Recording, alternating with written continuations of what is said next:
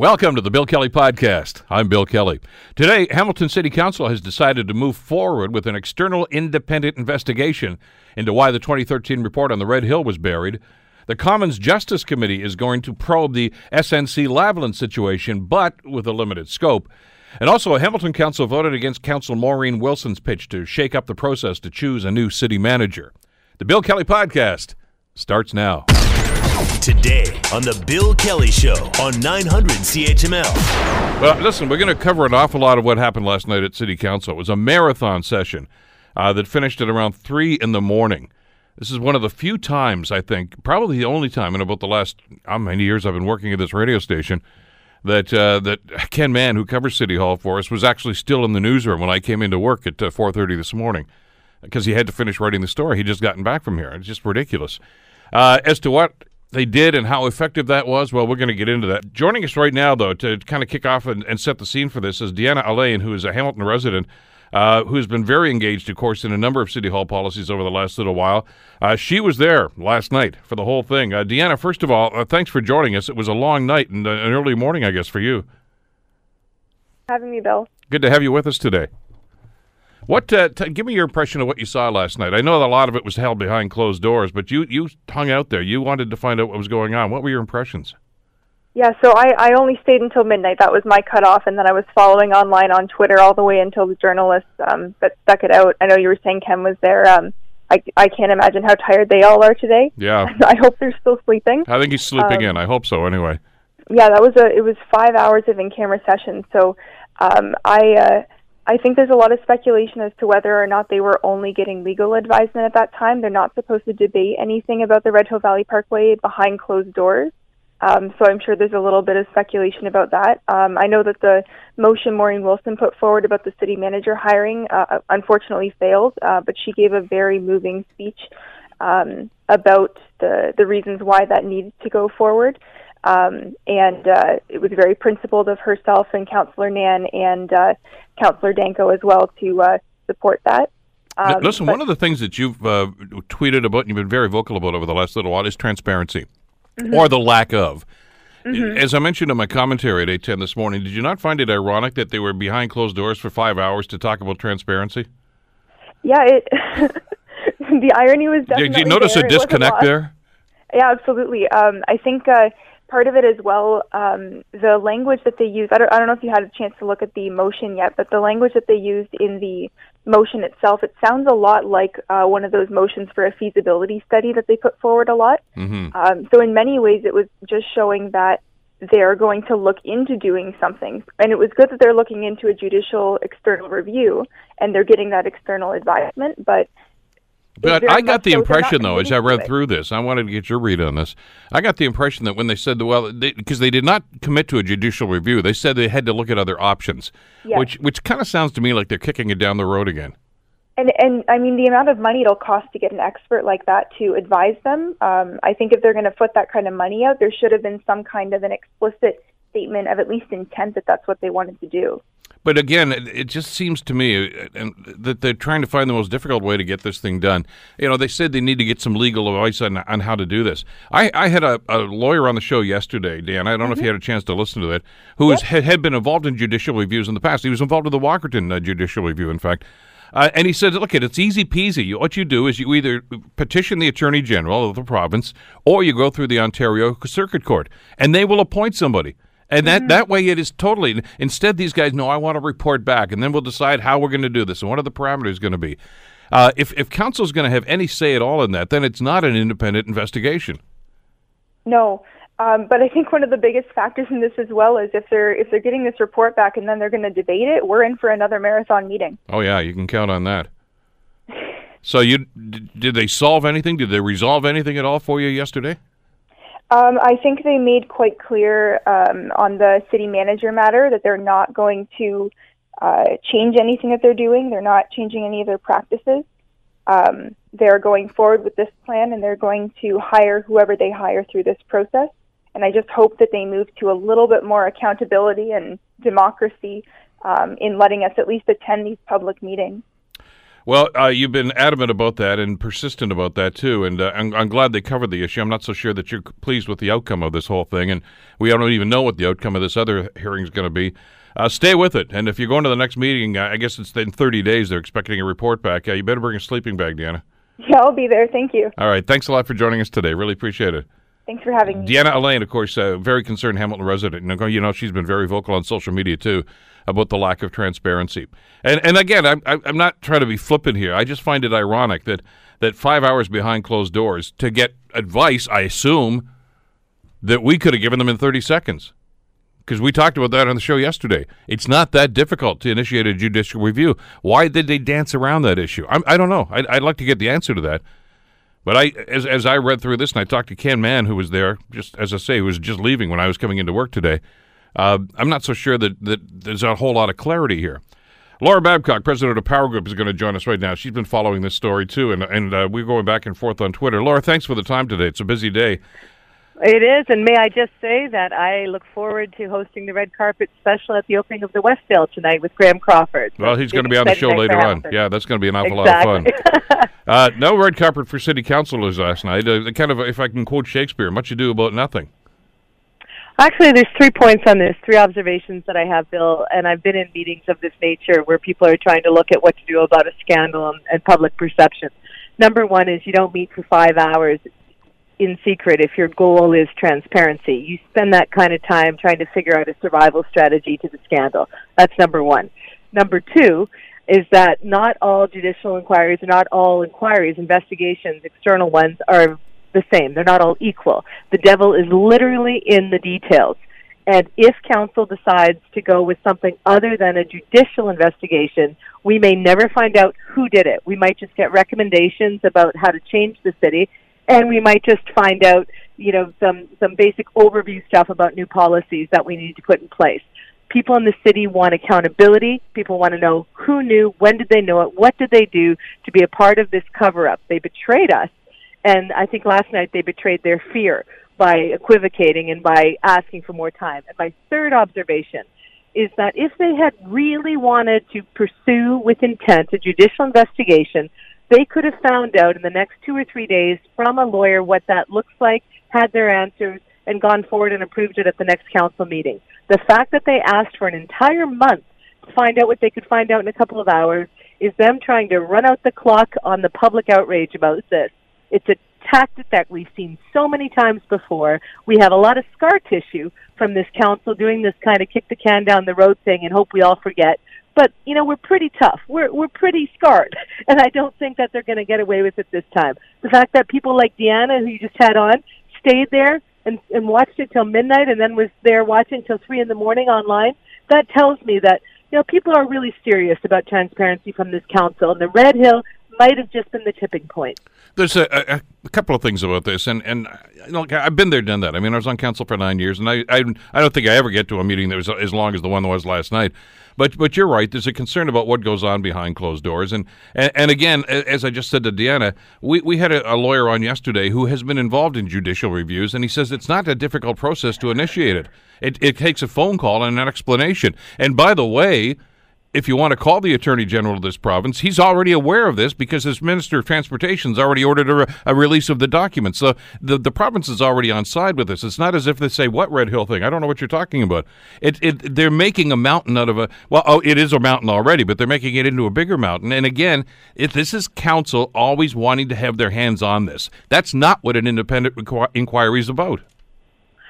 They want control the words that the mayor used at three in the morning about reasonable inquiry suggest that they want to somehow contain this. They want to control it. You know what? I hate to say it, but the drivers on the Red Hill for the last six years or the last however many years also wanted to have reasonable control on the road. And it may just turn out that because council hid the information from us or the city hid the information from us, we'll find out hopefully who was involved. Uh, they didn't get control. They weren't allowed to. They were denied control of their vehicle on that road. So why should council get control out of an investigation? I have seen this language a thousand times before, Bill. We know what it means. It means they are stalling.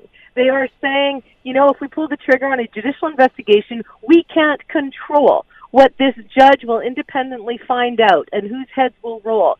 So what we want to do instead is try to placate the public by saying, no, no, no, no, we, we want to do something independent. But did you notice that the mayor kept focusing on the perception of independence? He didn't talk about finding out the truth, at least not anything that I saw. And I could be wrong there, Bill, but when you're talking about managing perception, you're talking about a public relations exercise you're not committed to the people of this city and to finding out the truth. And I don't think any of us should fall for that. Look, there are a couple of examples, and, and I know that it, some people may say it's apples and oranges, but it's not really. It, it's about process. Uh, one is the Mueller investigation that's going on down in the States, and we've already seen there have been political attempts there to try to control where he can go, who he can talk to, uh, et cetera, et cetera. We saw another example of it yesterday on Parliament Hill with the, the Judicial Caucus, where the Liberals said, okay, we'll do the inquiry, but you don't need to talk to them, don't talk to her, and don't talk to uh, Wilson Raybould either. That, that's scuttling the whole purpose of this thing. So you're going to get this tidy little thing that's going to say, don't look under that rock, don't look under that rock. That's, if you want a clear investigation, if you want to discover the truth, that you have a judge do this and you let that judge go where they need to go to get the truth without any parameters. Precisely. So the question that we all need to be asking this morning is why? Why are they not willing, despite all of their, you know, outrage and all the stuff they've been expressing, all the big crocodile tears for the last week, why are they not willing to do what we all ask them to do, which is just let's start to heal. Get a judge in there, find out what happened. Don't put these families through anything more. Let's just find out the truth. As as as nasty as it might be, we can handle it. What I don't think we deserve is 30 more days of stalling and of nonsense and of crocodile tears and faux outrage. If they really, really were committed to the truth, then they would have simply done the judicial investigation. What they did instead was say, let's hope that we can kind of placate the city, give them a little bit, fool them on some technical process here, stall it out and see whether there's really an appetite for a full investigation in a month. Well, you know what? I don't think they're going to get away with it with Trudeau and the SNC Lavalin because I think the national media is going to be all over that tactic, just as you are this mm, morning. You bet. Are they going to get? Are they going to get away with this here in Hamilton? It entirely depends on how much we insist that I believe firmly, Bill, that people treat you as well as you demand that they do. If we let them get away with this, then what else is being covered up at City Hall, and how much are they ever going to be truthful and transparent? Uh, pox on all their houses from last night. I don't care how long they sat in there and fought about it. What they came out with, the outcome wasn't good enough. Look, and there's, I know you're tearing the, the band-aid off an old wound here, and it's about the City Hall culture. And and and I know that a lot of people are concerned about this, and, and counselors and city staff in, in different times have said, no, no, no, there's no problem here. Well, there is, and and you know what it is? It's a matter of that everybody's been there for so long that relationships develop. A council should have absolutely no hands-on experience at all with this investigation because they know each other. I mean, some of these staff members have been on city council or the councilors for like 20, 25 years. Uh, some of these people get away from this and point somebody oh. else and get your everything council seems to want to do. They want to have their hands all over it. Well, Bill, and you've been on the inside, and I've been pretty close to it, and you and I both know this is a load of nonsense every single counselor for the next month should be asked one question every time they open their mouth and say that they're concerned about the families and the victims of the Red Hill and all these, eh, you know, 800 collisions and all the rest of us being lied to. The question to them all should be, yeah, well then why didn't you vote for a judicial investigation? Why not? Why not? And if they come up with something, oh well, you know, we didn't fully have the information. Well, then how come you couldn't find that out in a sense of urgency in 48 hours? And then move the vote. You've done emergency meetings before. Why not? Why not? I think that they're putting out a spin. They're hoping that it's going to work. I don't think it should. I didn't lose a family member or a friend on the Red Hill, but I certainly know that my city lied to me for the last six years, and that's betrayal, and I don't deserve that. My kids don't deserve that. None of us deserve that. So this is really going to come down to Hamiltonians. Are we really going to care, or are we going to throw up our arms and say, oh, same old, same old, it's always like this, it's corrupt, it's never going to change? I don't think we should. I think we should say judicial investigation, nothing less. And if they really want to find out, they can get that advice from a lawyer in 48 hours. They don't need a month. Well, five hours behind closed doors, I just find is, is ridiculous to come out with the oh, statement and a well crafted, a well crafted motion that, that that really uh, skirts around the issue. Well, that's the whole point. These guys, I said on your show last time I was there in studio that Hamilton Council has a really great gift they can survive almost anything. Some of them have done it for decades. How do they do it? They do it by kicking things down the road, by making things seem obscure and making things seem difficult and technical. I mean, there was even a motion that I saw last night potentially that was going to go forward that was going to ask staff to come back with, you know, recommendations on how to proceed on an investigation of the very same staff. I mean, what kind of nonsense do they think we're going to accept? I, you know, it's 2019 we have matured as a city. I think there are a lot of great young leaders like Deanna who are really in tune and awake and aware. We have some new members of council. It's on all of us, for our sake and our kids' sake, to say a nothing less than a judicial investigation, a full public inquiry is what we need. Anything less than that, even if they say it's external and independent, doesn't guarantee we're ever going to find out what really happened. And we deserve the truth, nothing less. Laura Babcock, president of Power Group. As always, Laura, thanks so much for the time. Thanks, Bill. You're listening to the Bill Kelly Show podcast on 900 CHML. Right now, though, I want to turn the page and, and go to federal politics, where at least we know that you know there's no way up in Ottawa they would ever carry on a judicial review like like City Council is suggesting. They just go right down the board and do everything according to the rules and make sure that everything that could, needs to come out comes out. Right? No, not at all. Uh, the Commons Justice Committee uh, met yesterday uh, to deal with the NSC Lavalin situation, and of course, uh, former Attorney General uh, Jody Wilson Raybould. And uh, they decided, okay, we'll do an investigation because there's a lot of public pressure here, but we don't really need to call Ms. Wilson Raybould. Now, why would they? I mean, she's only the key figure in this whole thing, right? But no, no. You see, the Liberals dominated this thing, and uh, they've decided to to basically, I guess, you know, put the fix in here. Richard Brennan, retired journalist for the Toronto Star, covered Queens Park and Parliament Hill for many years. I wanted to get his take on this. Richard, thanks so much for the time. Good to have you with us today. Hey, well, how's it going? Oh, jeez. I, I'm not surprised by this. I mean, we we knew this was going to happen, didn't we? That, that all of a sudden he's going to say, "Okay, let me set the rules here." Well, of course. I mean, when you have a, a committee weighted by the Liberals, uh, you know that's the decision. But Bill, I'll tell you, you've heard the old expression, uh, "Where there's smoke, there's fire." Well, in this case, where there's smoke, there's liars uh, because somebody is not telling the truth here. You, you, when you see a government scramble like the liberals are right now, you know there's something more than something to that story as told to us by the Globe and Mail. Well, uh, you know, and at first there was a, a, little bit of wiggle room to say, well, maybe it's not true. Maybe, the, you know, uh, and then when you start walking it back and saying, yeah, I, well, I did talk to them, but we didn't talk about that all of a sudden that just you know it blows the credibility right out of the water. Well, as, as, as I tweeted this morning, uh, I said, you know, if there was any d- doubt before, there's no doubt now. The the liberals are really in trouble here, and and it couldn't come at a worse time. You know, with an election this fall, they, you know, when you start messing around with the attorney general or directing the attorney general to help your folks, as is alleged at uh, SENC uh, Lavalin, then we're we're we're into you know any government does something like that is in a heap of trouble. And and that's that's one issue, and it's a big issue. It's the issue, as a matter of fact. But then all of a sudden, of course, it comes down to this idea about this judicial committee, and we already know, of course, they're the, the, the government; it's a majority government, so they can they have the majority of members on the committee. Uh, just like you know, the, the, Harper Conservatives had the majority of members. Uh, remember when they did the Karl-Heinz Schreiber investigation, and, and Stephen Harper was pretty adamant: you can't investigate this, you can't talk about this. They tried to control it; it was damage control. We get that, but this one is so blatant and and it, uh, the timing of this and, and the information that's around this and you've had you know it's not just about whether or not there was anybody that was trying to tip the scales in favor of NS, SNC Lavalin it uh, there's a there's a minister who's resigned over this uh, I mean, answers need to be uh, uh, obtained here, and basically, what this committee said uh, is simply, you know what? It's not important. Well, I, I don't know if Wilson Raybould will be able to testify because she's been thrown into the bus so many times by the PM. Uh, it's it is really really something. You know, you talked about you talked about the Schreiber hearings. Well, you know, the government didn't want to do any, you know, they didn't, they wanted to set the parameters. What Harper did.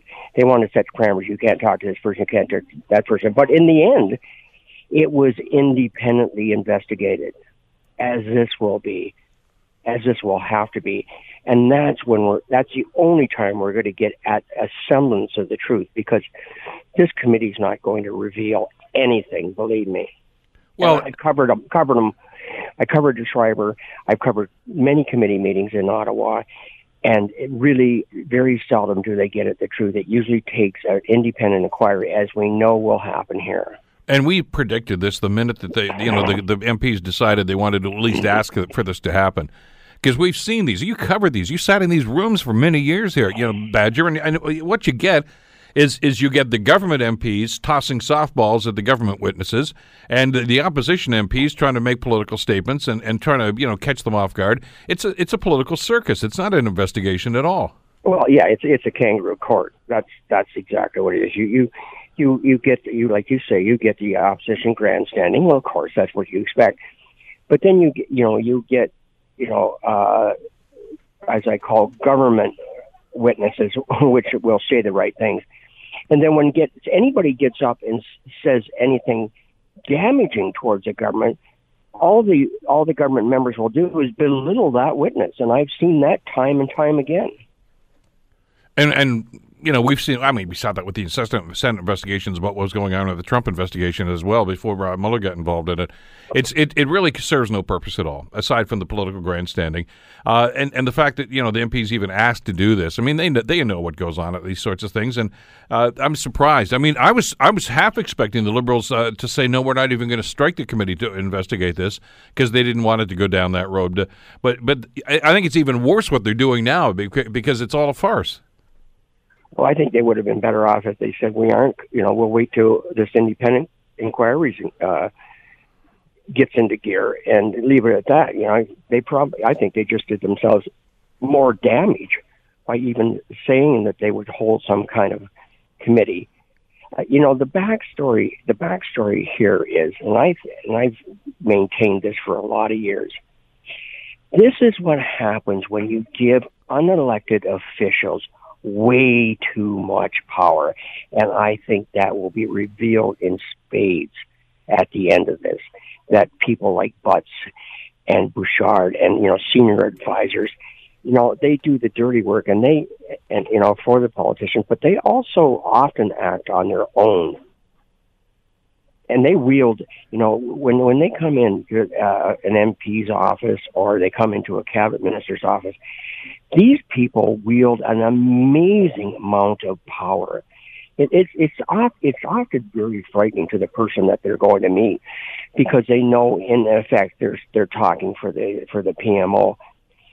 And I just want to. I think in the end we're going to find out it was somebody in his the PMO that you know that laid the lumber to Wilson Raybould. That's what it, I, I'm. I'm convinced of it. Listen, in all the years you've been covering federal and provincial politics, why do they allow that to happen? Because time and time again, Badger, we hear these stories. It's never front page news. It's it's inside baseball stuff, but you guys know about it as reporters. Uh, the folks that are in, in Parliament in, or the legislature, whichever it is, they're aware of it. It's basically the the office of the premier or the prime minister invariably have these people that are they're basically the henchmen. And I, am sorry, that's that's a, a, pretty you know upfront phrase about this, and it may be an unfair characterization. But their job is to do the arm twisting and sometimes to threaten MPPs and simply or P- MPs and say, "Do this or you're toast." And and Nigel Wright was like that. Uh, what was it? Doug Finley years ago. The late Doug Finley was like oh, that. Yes. Oh, absolutely. I mean, they they just they feel because they've you know they've kissed the ring and they've got all the power that they, they need. But why does the prime minister, whoever that prime minister or premier might be, why do they allow that to happen? Is is it a well, good cop, it, bad cop thing? No, it's it, it a bit of that, but it's really a separation. You know, when you get somebody else to do your dirty work, you can you can you know stand back and say, "Well, I, I had nothing to do with this," and that's how they get away with it. They they they they get these folks to do their, their bidding, and and you know and claim innocence. Well, we saw that with the gas plant investigation, didn't we? Oh yeah, absolutely. I, I just uh, man, I, I I I like I say, I just can't I can't help but read everything I can on this because it's so, again, just another government for no good reason shooting themselves in the foot. And it's a old adage, you know, people don't vote out governments; they vote themselves out. You know, and that could very well happen here. The only thing that the Liberals got going for them right now is Scheer is a relative unknown, and and Singh is basically nowhere. and that's they're banking on that to the nth degree. But I'm not so sure you can count on it. But you know, there's there's an atmosphere, and this goes on all the time. I mean, you've saw, you've written about this. Other people have written about this. We know that there's lots of lobbying that goes on in Ottawa, and we know that that NSC Lavalin, given the situation they're in, we're talking to people. They talk to Andrew Scheer. They talk to the Prime Minister's office. I'm sure they talk to other people too, the Economic Development Minister, and all of them. That goes on all the time, and there's and legally, there's nothing wrong with that. That's that's the nature of the biz. Obviously, unless there's you know favors are tendered or whatever the case might be. So, of course, there was a conversation that went on, and probably with somebody in the prime minister's office about what was going on. And of course, as as John Ivison wrote about the other day in the National Post, they they you know what they would have been derelict in their duties if they didn't look into this because the consequences of a conviction against Lavalin are going to be significant. You know, job wise, etc for the company and for the the Quebec economy, especially, and even to a greater extent the the Canadian economy. So yeah, they need to have that discussion. But when you cross that line and say, okay, this is what we need to do then to make sure that doesn't happen. Uh, you know that you're going into into the netherworld, and yet somebody did that. Whether it was somebody in the prime minister's office, excuse me, or the prime minister himself, I, we don't we don't know, but it's clear that there was pressure put onto the attorney general to do something about it, by whom we don't know. But that's what this investigation should be about. And the liberals seem to be saying, okay, there might have been a short misstep, but the further they get into this, it's like that old phrase that you've talked to us about many times. It's not so much the crime; it's the cover-up that really gets them in trouble. Absolutely. But the, the the basic problem here with the liberals, and I've said this to my colleagues many times over the past many years that there's nobody that goes from zero to arrogance faster than a liberal, particularly at the federal level, because they feel they're the governing party of this country. And they always, it may maybe take a second term or not, but they always get caught up in something like this. It stinks to high heaven. And that happens when you think you're, you're, you know, that you're untouchable. Yeah, well, they should have found out and discovered that nobody is. I mean, it, it happened. I, and we saw the same sort of thing happen with the ad scam. In other words, the sponsorship scandal, uh, where they thought, "Yeah, go ahead and do the investigation. It's not going to rub off on us." Well, yeah, it did. It, it probably cost them the 2005 election. There were other factors, I know, but you you just can't you can't just think that you know what we're we're you know we're Teflon. Well, they're they're going to find that out, and very soon. Uh, I just, uh, you know, you said you said before, and you know, you expect SCN Lavalin, a huge company in Quebec. I mean, it, you know, I mean, it employs thousands of people. You would think that the government, you know, a number one would not like to see any jobs lost, would sit down and talk to N- NSC Lavalin, but you don't expect that they would push the attorney general into a sock corner forcing her basically to resign and then resign again and, and, and leave the cabinet. And this this goes so much against what they promised in the last election that they open and transparent government like you've never seen before. Well, it turns out, you know, the new boss is the same as the old boss. Yep, exactly. And and listen, and we're not looking at this with rose-colored glasses, and we're not naive. We know that lobbying goes on. Uh, the, the, example I always remind myself of is a few years ago. Remember when Tony Clement was the industry minister, and they announced they were going to open up bandwidth and, and free the markets now for telecom. And remember, within about eight hours, Verizon said, "Yeah, we want in." The next day, Clement backtracked and said, "No, we've changed our minds. We're not going to do that." Well, you know damn well that was because Bell and Rogers and everybody else oh. was on the phone. Of course. But but and that's policy. Okay, that's one thing. Eh, how you see lobbying can influence. But this is a different scenario. This is not just about policy. This is about a legal process that, that NSC Lavalin is involved in. And the government's got to learn that they got to keep hands off. And somebody apparently said to heck with it and doing it anyway. Well, eh, eh, I, I had to chuckle to myself when he said he wouldn't release uh, Wilson Raybould from, you know, her confidentiality agreement as Attorney General, uh, client, you know, lawyer client relationships because she's the only one, let's face it, that can tell us what the heck went on. But he doesn't want that. He, he doesn't want he doesn't want her speaking out and letting the public know what really happened. These guys will, just like any other government, will do everything possible to keep the lid on this. But you know what happens to a pressure cooker? You keep the lid on too long. But, And but- and, and this is only here. it's only the latest example. I mean, this is the thing that's frustrating. You and I have I think just chronicled in the last few minutes.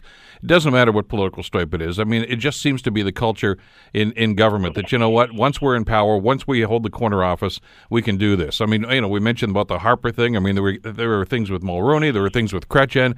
Uh, and you would have thought that, that, that Mr. Trudeau, the Prime Minister Trudeau now, would have thought, you know, history has shown us that we better not go there. And and maybe it wasn't him. As a matter of fact, this, even the indications for people that seem to have insider information here are not suggesting he was the one that was responsible for this, or somebody in his office. Uh, but it, then maybe what you do is you have to hang somebody out to dry and, and try to maintain the integrity. And that hasn't happened yet. Uh, Yeah, well, they will hang out somebody to dry, and you know it'll be some low-level functionary. That's what it'll be. It won't be, you know, it won't be Gerald Butts, for example, who's who's been best friends with Trudeau since they were in university. No, it'll be it'll be somebody will take the rap for this, but it'll be somebody that has very little to do with it. That's my take on it. Well, we'll see. For the waiting for the other shoe to drop. Uh, Richard, as always, thanks so much for the time today. Okay, thanks, Bill. You betcha. Richard Brennan, of course, who uh, covered Queens Park and Parliament Hill for many, many years, of course, for the uh, Toronto Star. You're listening to the Bill Kelly Show podcast on 900 CHML. It was a uh, raucous session at City Council last night. Uh, we mentioned finished up at three in the morning after about a huge, huge uh, closed door session to talk about the Red Hill file, and uh, we've covered that pretty extensively in the first hour of the program. But as we mentioned, there were some other issues uh, to deal with, uh, including a couple of motions that we had highlighted for you earlier in the week. One of them being Brad Clark's motion about uh, clarifying cost overruns on the uh, the LRT project. Uh, you may remember Donna Skelly uh, opined on our show a week or two ago now that any cost overruns were going to be the responsibility of Hamilton City Council. Well, for, in other words, you and me as taxpayers. And of course, they're going to send a letter off. And I'm, I, I got to tell you something. I, I've been doing some investigation into that. And, uh, and nobody wants to go on the record from Toronto on as whether it's Metrolinx or at, uh, at Queens Park. But uh, it, it's uh, you know when they get the response back from the province about that motion about you know whether Hamilton's going to be responsible, I'd be afraid to open the envelope because it may be some bad news, and uh, but that's a discussion we'll have obviously when there's an official word, if in fact they do actually give us a, a re- re- response to this, uh, and we'll see it in passage of time. But there was another motion yesterday too that uh, Councillor Maureen Wilson put forward, and it had to do with uh, the hiring practices and the, and the, basically the protocol. Uh, as you know, Hamilton is uh, in the process of hiring a new city manager. And uh, some of the councillors, including some of the uh, newly appointed councillors, of course, in the last municipal election, had some concerns about process, who was allowed to make this decision, and, uh, and well, the criterion that are going to be used. Uh, Maureen Wilson, Councillor Maureen Wilson, joins us on the show to talk about this. Maureen, how are you doing this morning after a long night? It was a long night. Um, I'm very well, though. Thank you. You guys just used a sleeping bag in your office and just got back to work because I know you had a, a committee meeting at 9:30 this morning. So things go on. Uh, also, I want to bring John Paul Danko into this, uh, who was there last night, of course. And uh, uh, John Paul, thanks for coming in here. You were one of the few people on council that supported Maureen's motion last night, right? Yeah, I did. And I was proud to uh, support Councillor Wilson and Councillor Nann in, in their uh, in their push for uh, inclusiveness and diversity. Okay, let's maybe back up just a little bit, if we could, Maureen, and maybe you could explain exactly what the motion was and, and, and what council was debating yesterday. Certainly, the motion the motion was of two parts. A little bit of history. The previous council, prior to the last municipal election, um, set out who and how the next city manager was to be hired. Even though um, the composition of council changed substantially, a third of council is now new, and a half of the members of council are now are now women. So, in effect, the previous council was determining how um, this council's city manager process was to to move forward. And my motion was to say, wait a minute, um, that city manager will be accountable um, to this council. Uh, it is our only hire. Um, so this council and all of its members uh, should be involved in determining who gets to sit on the recruitment and how that process is done.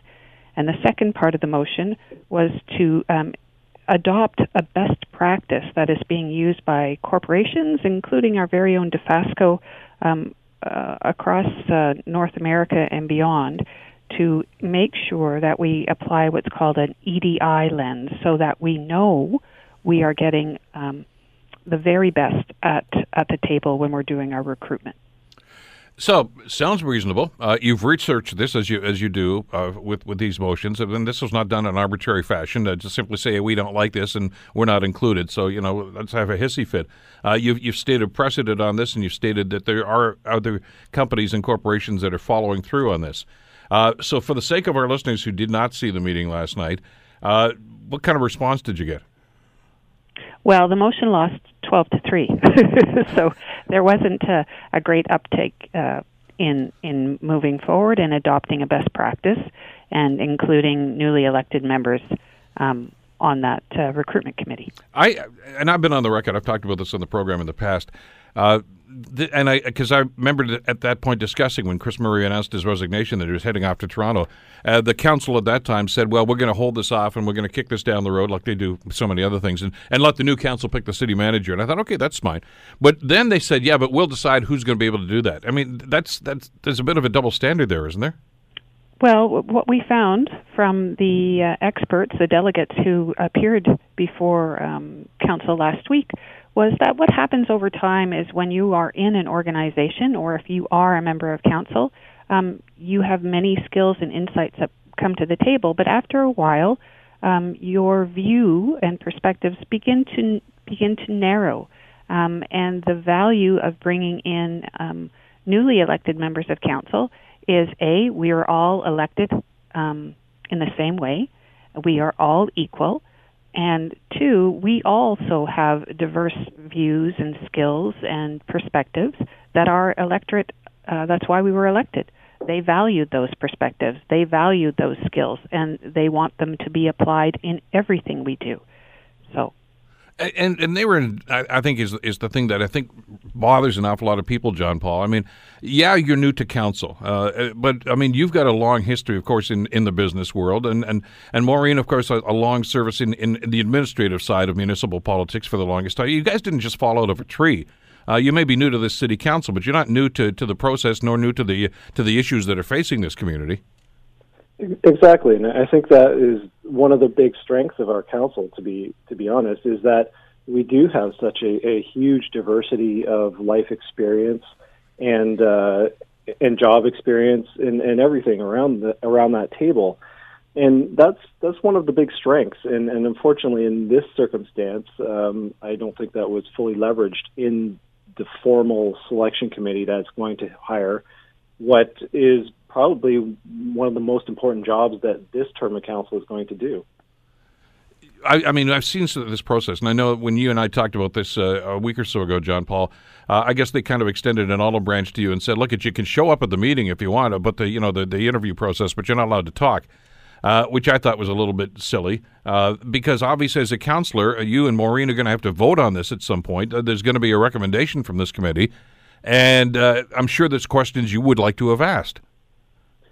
That's right, and to a certain extent, the the, the questions, the interview process is controlled by the um, by the consultant that, sure. that we've hired to to do that. So those questions are scripted in advance, so it's not ad lib on the table. But to have a formal say in that setting on the committee, it, it's important. And I think one of our delegates um, last week said it best that if the composition of the selection committee didn't matter, we wouldn't be having this conversation. And I, I think that mm that's exactly right. Uh, and to have an informal role versus to be formally included, it, it's a very different thing. So uh, I've taken it upon myself to to insert myself into that uh, as much as I can into the process, but it's still an informal basis. And um, I would have very much preferred to if if Hamilton would have followed a, a certain a similar method to that other municipalities have used and basically included everybody that was interested. And it,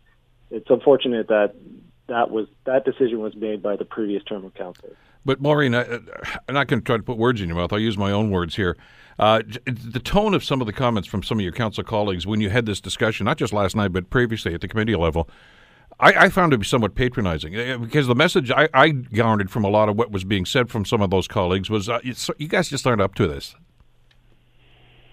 Well, I think the I think the comments and the questions and the tone um, speak for them speak for themselves. And if if uh, it if this did not matter, then those the nature of those comments uh, wouldn't have come out the way they are. Um, good organizations are always prepared and actually enthusiastic about embracing change. How can we do things better?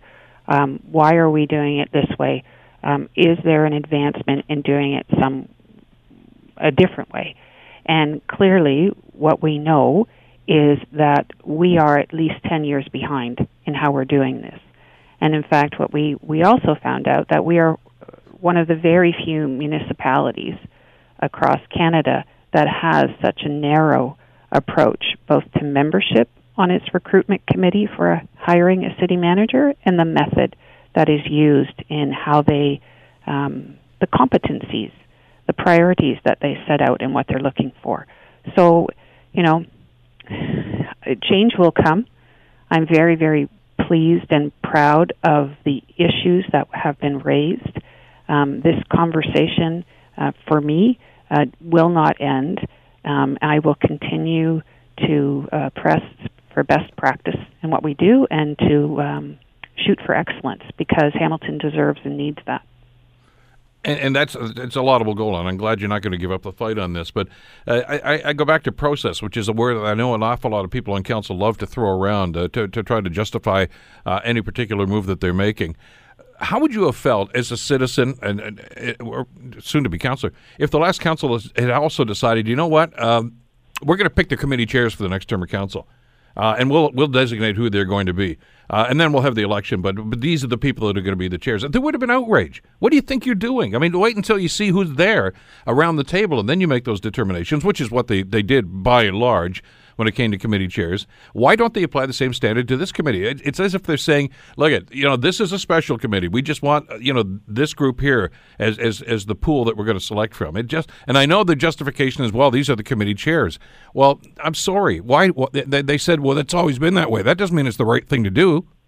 I, I think um, Councillor Danko um, hit the nail on the head in his comments uh, l- last week. This is that's actually a, there's a there's a sort of a, a, a false narrative going on. This is actually not about the committee chairs.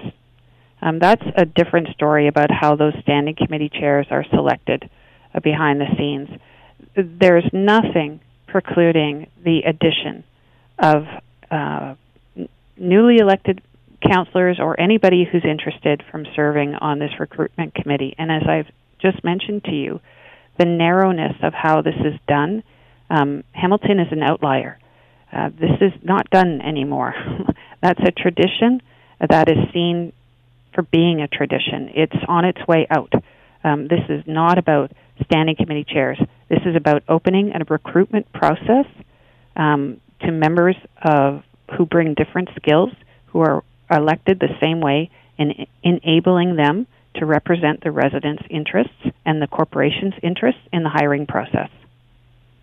The word that was bandied about in the discussion yesterday, John Paul, that I know some of your colleagues bristled about, but it was a, it's called unconscious bias, and uh, and it's not overt bias. It's not like, hey, I'm only going to hire a white male for this. But as as Maureen articulated, if you're in this for the longest time, you let's face it, you you you're oftentimes your perspective narrows. Uh, and, and, and it happens in industry, it happens in politics, it happens. We see this all the time. Uh, and you look all of a sudden at, for instance, uh, the front row of, of, a managerial board here, for instance, at City Council, and you say, well, they're all white males. Isn't that an interesting coincidence? as a matter of fact, it's always been, you know, with one or two odd exceptions. If this were happening in the corporate world, people would be shooting up red flags and saying, wait a second here, I think you've got a problem with your selection process. But I, am not hearing a whole lot of your colleagues admitting that maybe we need to reassess the, the process here in Hamilton. Yeah, and, and I think we we have made so, quite a bit of progress on that actually, and to give Councillor Wilson and Councillor Nann a whole lot of credit for that because we've been having this discussion about equity, diversity, and inclusion. Um, I believe this is the first time that was ever discussed, a five-hour discussion at GIC on those issues.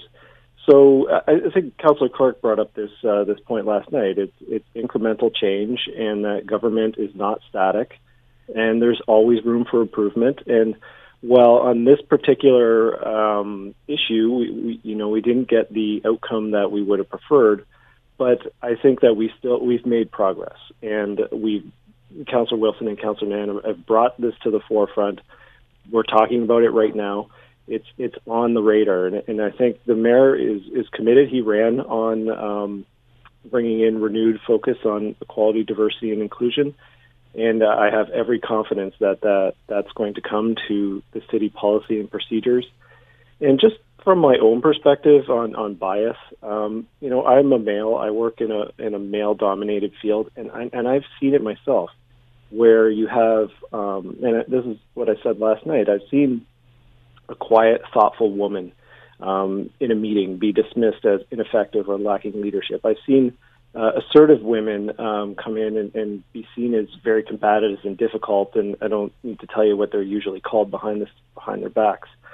And I've seen uh, female engineers, a friend, a colleague, walk into a site trailer and see swimsuit uh, calendars on the wall um, on a construction site, and their embarrassment and you know it's it's such an uncomfortable situation, but it still happens in this day and age. So um, when we talk about biases, we we all have them, um, but I I honestly believe that we're making progress on that. Well, I'd like to think so, and and I know there was a compromise that was floated out. I should talk about that too, Maureen, because they simply said, well, well, you can add one other member, and it's it's like okay, well, let one of the new guys on the council, maybe that'll quiet them down. And that's again, that seems somewhat patronizing, and I don't think that's what you were looking for anyway, was it? No, um, and, and again, when compromises are are floated, um, they are still floated. I mean, it's not assured. Um, so that's one thing. It's fine for someone to say, "Well, let's talk about giving them one," you know, behind the scene, see, behind the scenes. Um, but those discussions still have to take place. So that wasn't assured anyway. Um, but secondly, um, that that really wasn't what we were talking about. And I do respect and appreciate Councillor Clark's comments that change is incremental. Absolutely, history shows us that. Um, at the same time, um, having one uh, would have put a all the literature, all the delegates, all the experts tell tell us that that one person bears a significant burden.